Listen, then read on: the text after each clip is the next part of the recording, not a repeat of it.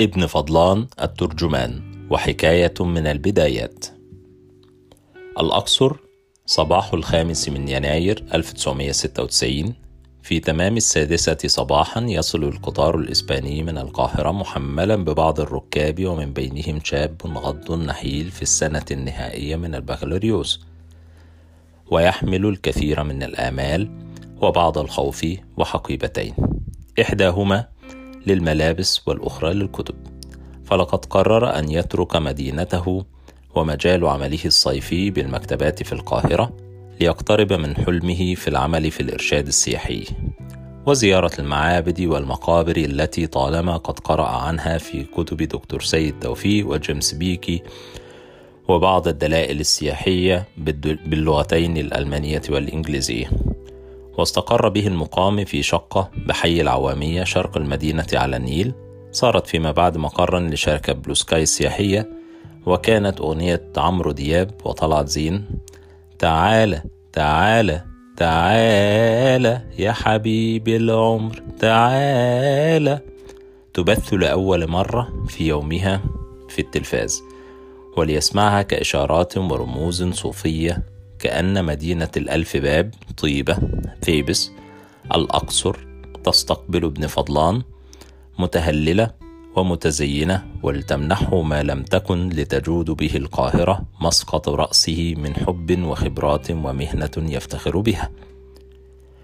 وفي اليوم التالي رأيت أول كرنفال في حياتي، حيث كانت المدينة مزينة لأجله ولعله أقدم عيد يحتفل به على الأرض، عيد الإيبت.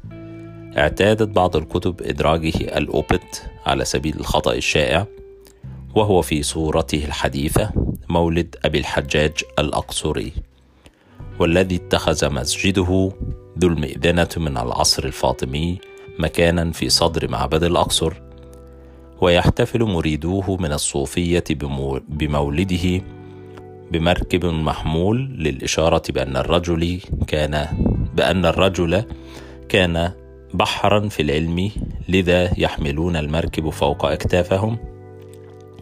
لكننا معاشر الآثاريين لا نرى فيها سوى إعادة طقوس حمل كهنة آمون للمركب المقدس للإله الخفي إيمن أو آمون.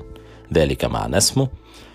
في انتقاله من قدس الأقداس من الكرنكي إلى القصر الجنوبي أو قصر الحريم إيبتريست أو معبد الأقصر كما كان يعرف آنذاك حيث تسكن فيه الإلهة موت زوجته وأم, وأم ابنه إله القمر خنصه فظلت الأسطورة في العقل الجمعي لأهل هذه المدينة ليقوموا بتكرار هذا الطقس المقدس وكذلك وجدوا آباءهم يفعلون.